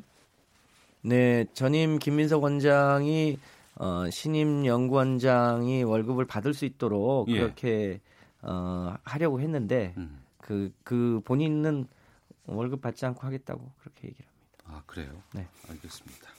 혹시나 해서 한번 여쭤봤습니다. 자, 오태훈의 시사본부 매주 화요일 2부 한 주간의 가장 중요한 정치 현안을 둘러싼 현직 의원들의 허심탄회한 속내를 들어보는 시간 정치화투 더불어민주당의 김성환 의원, 바른미래당의 최이배 의원 두 분과 함께했습니다. 두 분 말씀 고맙습니다. 예, 감사합니다. 감사합니다. 오태훈의 시사본부는 여러분의 소중한 의견을 기다립니다. 짧은 문자 50원, 긴 문자 100원의 정보 이용료가 되는 샵 9730, 우물정 9730번으로 문자 보내주십시오. KBS 라디오 앱 콩은 무료입니다. KBS 라디오 오태훈의 시사본부. 지금 여러분은 대한민국 라디오 유일의 점심 시사 프로그램을 듣고 계십니다. 네, 1시 43분 됐습니다. 우리 사회의 시사 이슈를 문화적인 관점에서 돌아보는 시간, 하재근의 문화살롱 시간입니다. 문화평론가 하재근 씨 자리하셨습니다. 어서 오십시오. 예, 안녕하세요. 예. 어, 해외 동물 보호 단체가 제주도 말도축 실태를 조사했다. 이거 어떤 내용이에요? 예, 그러니까 미국에 예. 동물 보호 단체 페타라는 단체가 있는데 네. 여기에서 지난 그 2월까지 음. 최근에 제주도에 이 단체 사람들이 직접 와가지고 예. 말 도축 실태를 조사했다는 겁니다. 어. 이들이 이제 영상을 찍어서 유튜브에 공개하기도 했는데 음. 이것이 우리나라의 말 도축 현장을 최초로 촬영한 영상이라고 하고 네. 여기에서 이제 뭐 말들이 그 도축업자인지 뭐 어떤 그 어떤 사람들이 음. 그 말들을 뭐 얼굴을 뭐 여러 차례 가격하더라. 아이고. 또 말들한테 예, 전기 충격기로 고통을 주더라. 이런 모습이 이제 공개가 된 겁니다. 음. 미국의 동물보호단체가 왜 우리나라에 관심을 갖게 된 거랍니까? 이 단체가 예.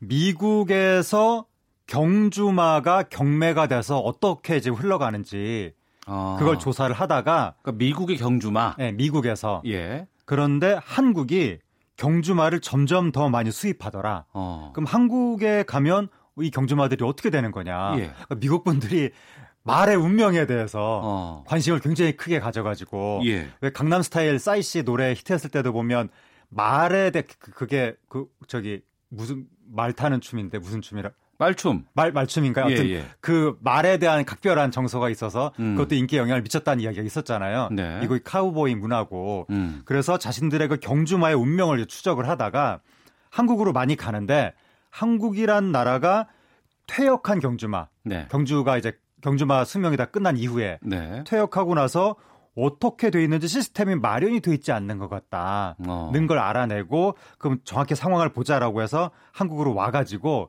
이제 왔더니 도축을 하더라라고 예. 하면서 그 실태를 고발하면서 요번에 한국에도 미국처럼 말의 은퇴 시스템을 만들어야 된다 어. 그런 주장을 지금 하고 있는 겁니다. 그 우리나라는 경마 산업이 있어요. 네. 네. 그리고 서울에도 있고 제주에도 경마가 있고. 네. 그리고 이제 제주에는 또 이제 그 특산물이라고 해야 될지 어쨌든 네. 간에 말고기 상당히 예. 많이 인기를 끌고 있는데 예. 그 경주마가 도축이 된다는 거 아니에요? 예, 경주마가 어. 지금 뭐 보도에 따르면 어떤 경주마는 경주 대회 하고 3일 만에 예. 바로 도축장으로 가기도 하고 음. 뭐 말이 상당히 지능이 있을 것으로 짐작이 되는데 네. 같은 동료 말들을 한 곳에 몰아놓고 차례차례 도축을 해서 자기 동료가 도축당하는 모습을 바로 지켜보는 아. 뭐 그런 식의 시스템으로 도축이 되고 있다. 예, 예. 이것은 좀 문제 아니냐 그런 이야기가 나오고 그럼 이 말들이 도축이 된 다음에 어떻게 되는가 하면 말고기라든가 예. 또 마유 크림이라는 게 있나 봅니다. 아, 예, 예. 예 그런 식의 용도로 지금 예, 활용이 된다고 합니다. 어. 여기에 대해서 그 담당 기관이 마사회가 아닐까 싶은데 마사회 어떤 입장 내놓은 게 있어요? 마사회의 경우에는 네. 일단 이 단체가 주장하는 게 한국 마사회에서 연관 은퇴하는 말이 1,600 600마리, 1,600마리. 아, 은퇴마가. 예, 그렇게 예. 된답니다. 그런데 이 중에 50마리만 다른 승마 목적이라든가 재교육을 받아서 이 보이, 보직이 바뀌고 네. 나머지 말들은 이제 다 뭐 도축되는 것 같다. 그럼 고기로 쓰인다거나 아니면은 예. 뭐그 다른 원료로 쓰인다. 예. 이게 이제 미국 단체 주장이고 예. 이제 마사회 해명은 아니 그게 아니라 이제 윤태마가 연간 1,400마리인데 예. 절반 정도는 승용마로 전환이 되고 어. 또 이제 뭐 한뭐 뭐 300마리 정도가 별도의 그 뭐 번식마라든가 예, 그런 쪽으로 예. 간다거나 안락사 된다거나 음. 그래서 그나좀이그 행로가 불분명한 말은 400마리밖에 되지 않는다는 네. 게 이제 어 마사오의 해명인데 그 문제는 경주를 하는 동안 현역일 때는 마사회가 관리를 하지만 음. 은퇴를 하면 네. 더 이상 마사회가 관리를 하는 게 아니라 어. 이 중에 상당수는 개인 재산이 있기 때문에 마주들이 별도로 있잖아요. 아, 예, 그래서 예. 마주들이 뭐 어떻게 하는지 거기까지는 마사에 갈 수 없다. 아. 그렇게 이제 해명을 했습니다. 예. 퇴역한 말들이 우리 뭐 관광지 가보면은 뭐 꽃마차 같은 거 끌고 있는 말도 있고 예. 늙은 말들도 많이 있고 예. 또 제주에서 그 말고기로 또 쓰이는 말들도 있을 수 있을 것 같은데 예. 핵심은 좀 도축 방법에 대해서 우리가 좀 제도라든가 고민 같은 것들이 좀 필요하지 않나 싶네요. 그렇죠. 그러니까 이제 미국 같은 경우에는 말 도사를 아예 금지하고 있는데 아 미국은 아예 예, 미국은 예. 뭐 아까 말씀드렸다시피 좀 말에 대한 좀 특별한 애정이 있는 나라고 음. 그러니까 우리나라가 그렇게까지는 뭐 당연히 하지 못하겠지만 뭐 도축이 필요하면 하기는 해야 되는데 네. 이미 현행 동물 보호법에 도축하는 방법이 규정이 돼 있거든요. 예. 모든 동물은 혐오감을 주거나 잔인한 방법으로 도달, 도살해서는 안 되고 음. 도살 과정에서 불필요한 고통이나 공포를 줘서는 안 된다. 명시가 돼 있는 거예요. 네. 그러니까 법이 이미 돼 있으니까 이 법을 지키면 되는 건데 음. 이 법을 지키지 않는다라고 지금 고발이 된 겁니다. 네. 지금 미국 동물 단체가 그 도축 관련 분들을 지금 어, 제주지검에 고발을 했고 그래서 앞으로는 일단 법을 지켜라. 네. 그래서 지금 농림축산식품부에서 전국의 도축장을 전면 점검하겠다. 음. 동물보호법을 지키고 있는지 그리고 말들이 어떤 식으로 그 이 운명이 결정짓는지 그 경주 현역에서 은퇴한 다음에도 그러한 종합적인 경주마 관리 프로그램을 만들겠다. 그리고 마사회 측에서도 앞으로 말에 대해서 인도적인 도축에 대해서 연구하겠다. 네. 그런 입장을 내놨습니다. 예. 뭐 인도적인 도축도 중요하고 최근에는 네. 뭐 복지 축산이라는 일까지 지금 하고 있는데 네. 어, 이런 부분에 대해서는 좀 철저한 좀 관리 또 점검 같은 것들 필요할 것 같고요. 또 엊그젠가요 네. 한겨레에서 보도를 보니까 제주도의 뭐 코끼리 쇼라든가 네. 돌고래 쇼라든가 뭐 원숭이 쇼 이런 것들 참 많이 있다고 하는데 네. 여기에서 동물학대 논란이 또 있다고 얘기 들었어요. 이제 그 매체에서 보도를 한 것이 제주도가 관광지다 보니까 동물 쇼를 많이 한다. 예. 그중에 코끼리 쇼 하는 곳에 가봤더니 코끼리가 여러 가지 어, 기기묘묘한 쇼를 하더라. 어. 어. 코끼리라는 동물이 그렇게 자생적으로 쇼를 하는 동물이 아닌데 음. 그렇게 되기까지 얼마나 많은 사람의 인위적인 조작이 있었겠느냐. 그리고 코끼리가 말랐더라. 음. 뭐 영양 공급은 제대로 되고 있는지. 그리고 그 쇼장 밖에서 코끼리가 거칠더라. 정서적으로 불안정한 거 아니냐. 아. 이런 식의 이제 보도가 나온 거예요. 예. 그래서 정확히 그 코끼리의 처우가 어땠는지 사육 과정은 어땠는지 알 수는 없는데 그 보도만 보면 음. 의혹적이만 한 건데 예. 그래서 뭐 사실 알고 보니 사육 과정은 좋았다 뭐 이럴 수도 있고 음. 그건 말 수 없지만 또 말랐다는 것도 뭐 원래 좀 뭐 잘 살이 안 붙는 동물이었다 이럴 수도 있는 건데 또 중요한 것은 그 지금 현재 처우 그게 중요한 게 아니라 동물한테 쇼를 시켜서 그걸 오락거리로 즐기는 문화 네. 여기에 대해서는 좀 우리가 좀 돌이켜 생각해 볼 여지가 있는 것이 아니냐. 음. 동물이 이렇게 쇼를 하도록 만들어지지가 않았고 아, 그럼요. 더군다나 네. 사람한테 길들여진 종도 아니고 야생에 있는 종을 사람이 그렇게 쇠사슬에 묶어놓고 데리고 있으면서 쇼를 시킨다는 것은 좀 이게 그걸 보고 즐거워한다는 것 자체가 이제는 좀 비문명적인 것이 아닐까 음. 그런 걸 좀 생각해 볼 시점이 된 것 같습니다. 네, 뭐 해외여행 가서 뭐 코끼리 타는 거 이런 것들도 요즘엔 왜 되도록이면 좀 안 하고자 하는 분들이 네. 많이 계시거든요. 좀 우리 좀 인식의 변화가 좀 필요한 시점이 아닌가 싶기도 하고요. 자, 하자근의 문화살롱 다음 주제로 좀 가보겠습니다. 아프리카에서 피랍된 한국인이 구출됐다는 소식이 있어요. 여행 자제 지역으로 분류된 부르키나 파소를 여행하다가 납치가 됐고 네. 또 프랑스 군에 의해서 구출이 됐다고 하고 네. 구출 과정에서 프랑스 군 두 명은 어, 사망을 했다는 네. 이 부르키나 파소 많은 분들이 부르키나 파소인지 부르키나 파소인지 발음하기도 되게 힘든 예. 곳인데 어떤 곳이에요? 그러니까 우리한테는 굉장히 낯설고 생소한 곳인데 여기가 서아프리카의 내륙국이라서 네. 조금 이제 우리가 흔히 여행 뭐 프로그램 같은 데서 그 오지라고 소개되는 그런 유형의 나라인데 여기가 이제 문제가 이슬람 무장 단체가 준동한다는 거예요. 이 어, 지역이. 예. 그럼 위험한 거죠, 당연히. 예. 그래서 이 나라가 남쪽은 여행 자제 지역으로 지정이 돼 있고 음. 북쪽은 철수 권고 지역 네. 더 수위가 높은 겁니다. 그렇게 지정이 돼 있기 때문에 여기는 매우 위험한 지역이라고 볼 수가 있는데 여기에 이제 한국 여성이 그냥 여행을 혈혈 단신으로 무슨 이렇게 팀으로 간 것도 아니고 혼자 혼자서 예. 여행을 갔다는 거죠. 이분은 왜 이 위험한 곳까지 갔답니까? 그걸 알 수는 없는데 예. 이분이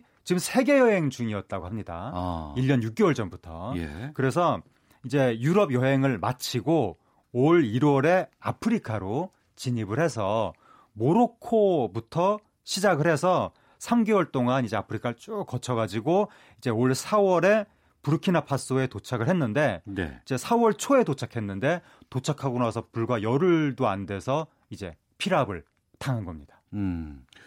아프리카 하면은 뭐 관광 가시는 분들 참 많이 있잖아요. 네. 네. 그리고 이제 또 야생동물 볼 수 있는 그런 네. 곳이기도 하고. 하지만 또 워낙에 위험한 곳도 참 많이 있는 것으로 알고 있는데. 네. 그렇게 금 가면 안 되는 곳도 있다면서요. 그러니까 이제 이분이 모로코, 아프리카 북부죠. 모로코. 거긴 관광지로 유명한 예. 곳이고. 모로코에 딱 도착을 해가지고 유럽에서 밑으로 내려간 거죠. 예. 도착을 해서 서북부 아프리카를 쭉 도운 거예요. 예. 그래서 서쪽 해안가 쪽으로 간 거죠. 어. 그 중간에 이제 부르키나파소도 있고 이렇게 되는 건데 또 말리라는 곳도 있고 음. 그런데 모로코부터 시작해서 서부 해안가로 거치는 거의 대부분의 나라가 이 이제 여행 유의 이상 그러니까 네 저기가 있거든요. 네 단계가, 단계가 있거든요. 예, 예. 예. 제일 가장 낮은 단계가 여행 유의고 음. 여행 자제, 철수 권고, 여행 금지 이렇게 돼 있는데 넷 중에 한 단계 어딘가에는 걸리는 네. 그 아프리카 북부에서 어. 서부 쪽으로 넘어가는 그 나, 나, 곳에 있는 여러 나라들이 음. 특히 그 중에 말리는 네. 철수 권고 이른바 적색 경보 지역이라고 하는 음. 굉장히 위험한 지역이고 일부 매체에서는 뭐 무법천지다 이렇게까지 보도를 하는데 그건 좀 너무한 것 같지만 예. 어쨌든 상당히 이슬람 무당 단체가 준동하는 곳이면서 요번에 프랑스 군도 급히 부르키나파소로 간 것이 요번에 피랍된 분들이 말리로 지금 이동을 당하고 있는 것 같다라고 이제 판단을 한 거죠. 음. 말리 안으로 들어가면 구출을 못 한다. 어, 거기 그 전에 너무 위험해서 어. 그래서 부르키나파소에 이제 부랴부랴 가가지고 두 분이 이제 희생을 당했다는 건데 그렇게 위험한 말리까지 거쳐서 이제 그 서북부 아프리카를 전역을 이분이 이제 다녔다는 겁니다. 예, 위험지기긴 하지만 어찌됐건 간에 구출이 됐다는 건 참 다행스러운 일인데 예. 많은 분들께서 그런 얘기하세요. 그 위험한데 가지 말라는데 왜 가느냐라고 네. 얘기하시는데 아예 여행을 막을 방법은 없는 건가요? 여기가 우리나라가 여행의 자유가 있기 때문에 어. 뭐 어떻게 사전에 막을 수는 없고 예. 아까 네 단계 말씀드렸잖아요. 네. 가장 상위 단계인 여행 금지 단계까지 음. 올라가면 이제 뭐 더 적극적인 조치가 내려지지만 네. 그 밑에 뭐 철수 권고, 여행 자제 이런 수준일 때는 일일이 국민의 행동을 국가가 통제를 할 수가 없는 거예요. 어. 우리나라 자유민주주의 국가니까 예, 예. 국민한테 뭐 이동의 자유, 여행의 자유 다 있기 때문에 아 법으로 금지하는 것도 문제가 될 수 있겠군요. 네. 예. 그리고 또 아무리 요, 위험한 곳이라고 예. 해도 요번에 또 뭐 왜 나라가 국민이 피랍됐는데 알지도 못하고 있었느냐 이런 식으로 막 비판이 나왔었는데 처음에. 네. 근데 그 해마다 출국하는 사람이 2,800만 명 정도 어. 된다고 하는데 그 모든 국민을 대한민국 정부가 일일이 추적할 수가 없거든요. 예. 그거 추적하다가는 우리나라 예산이 거기에 다 쓰일 텐데 음. 그게 또 인권 문제 추적하는 것 자체가 또 사찰이라든가 인권의 문제가 있는 거고 어. 그러니까 인권의 차원으로 보거나 아니면 행정 효율성의 차원으로 보거나 일일이 추적하고 금지하고 이럴 수가 없어서 이것은 이제 여행하시는 분들이 좀 스스로 조심을 해야 되는데 문제는 아까 왜 그러니까 많은 분들이 그런 얘기 하는 거죠. 여행하지 말라는데 왜 여행 거기 갔느냐 이런 예, 예. 얘기하는 거잖아요. 문제는 국민 한 분한 한 분이 거기가 여행하지 말라는 지역이라는 걸 모르는 경우가 많다는 거죠. 아. 저도 사실은 여기가 이렇게 위험한 나라들이 많다는 걸 이번에 그렇죠. 보도를 통해서 보도를 통해서 네, 많이 접했고 아까도 왜 제가 모로코에서 딱 도착했다고 말씀드리니까 오 모로코 거기는 관광지잖아요 음. 이렇게 말씀하셨잖아요. 예, 예. 모로코도 네 단계 중에 하나로 들어갑니다. 아 그래요? 예, 그렇습니다. 어. 모로코뿐만이 아니라 뭐 바르셀로나 거기는 왜요? 아 거기도 거기 지금 그 분쟁 지역이잖아요. 뭐 독립운동 일어나고 예, 있고 예, 예, 예. 테러도 거기 일어난다고 하거든요. 어. 그래서 의외의 곳들이 그렇게 지정이 된 곳들이 있어가지고 음. 이거를 외교부 홈페이지에 들어가서 보지 않으면 네. 일반인들은 모르기 때문에 아마 이분도 몰랐을 가능성이 있는데 음. 그래서 해외 여행 가실 때 사전에 외교부 홈페이지에 들어가셔서 네. 관련 정보를 반드시 좀 확인을 하셔야 되겠습니다. 음. 더군다나 해외 공관이 없는 나라도 있거든요. 예, 그런 데 가시면 조력을 못 받으니까 이번에 부르키나파소도 그런 음. 경우거든요. 그런 부분도 반드시 좀 확인을 하셔야 됩니다. 알겠습니다. 자, 하재근의 문화살롱 문화평론가 하재근 씨와 함께했습니다. 고맙습니다. 감사합니다. 예, 오태훈의 시사본부 마치겠습니다. 내일 뵙겠습니다. 안녕히 계십시오.